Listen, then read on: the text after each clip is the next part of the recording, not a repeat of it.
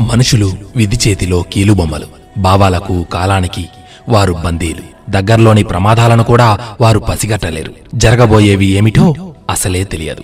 శ్రీకృష్ణుడు లాంటి అవతార పురుషులు మానవ రూపంలో ఉండి వర్తమానాన్ని దాటి భవిష్యత్తుకు అవసరమయ్యే ప్రణాళికలు వేసుకోగలిగేవారు. మనకు దివ్య శక్తులు లేకపోవచ్చు. కానీ ముందు ఆలోచన ముందు చూపు ఉండాలి. ఓపిగ్గా మన పనులు సాధించుకోవడానికి దేవతలకున్నంత శక్తి మనకు ఉండాలని కోరుకోవాలి.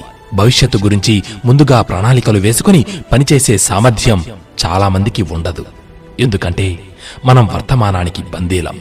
పక్కనే ఉన్న ప్రమాదాలను సంతోషాలను అధిగమించి పనిచేయడం ఒక గొప్ప శక్తి. వెనక్కి తగ్గే స్వభావాన్ని విడిచిపెట్టాలి. కళ్ళకు కనిపించేదానికన్నా భవిష్యత్తులో గొప్పవి జరగబోతున్నాయని ఊహించడం నేర్చుకోవాలి. సాధారణంగా మనం తప్పులు చేయడానికి కారణం మన దగ్గరగా ఉన్న ప్రమాదాలకు భయపడటం దూరంగా ఉన్న ప్రమాదాలను పట్టించుకోకపోవడం. వాటిని గాని మనం ముందుగా ఊహించి అంచనా వేయగలిగితే చాలా పొరపాట్లను నివారించవచ్చు.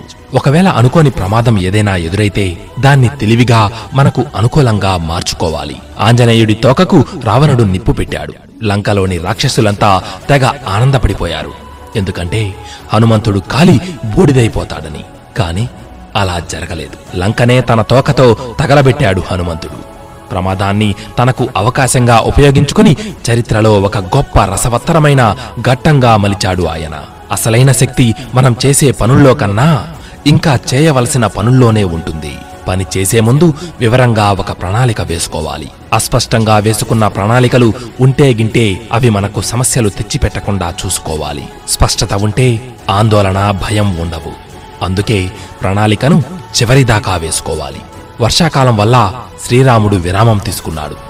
గుహలో గడిపాడు. వానాకాలం దాటిన తరువాత లక్ష్మణుడు సుగ్రీవుడి వద్దకు వెళ్ళాడు. చేసిన వాగ్దానం గుర్తు చేశాడు. చేసిన మేలు మర్చిపోవద్దని చెప్పాడు. సుగ్రీవుడు సుఖాల్లోంచి బయటకొచ్చాడు.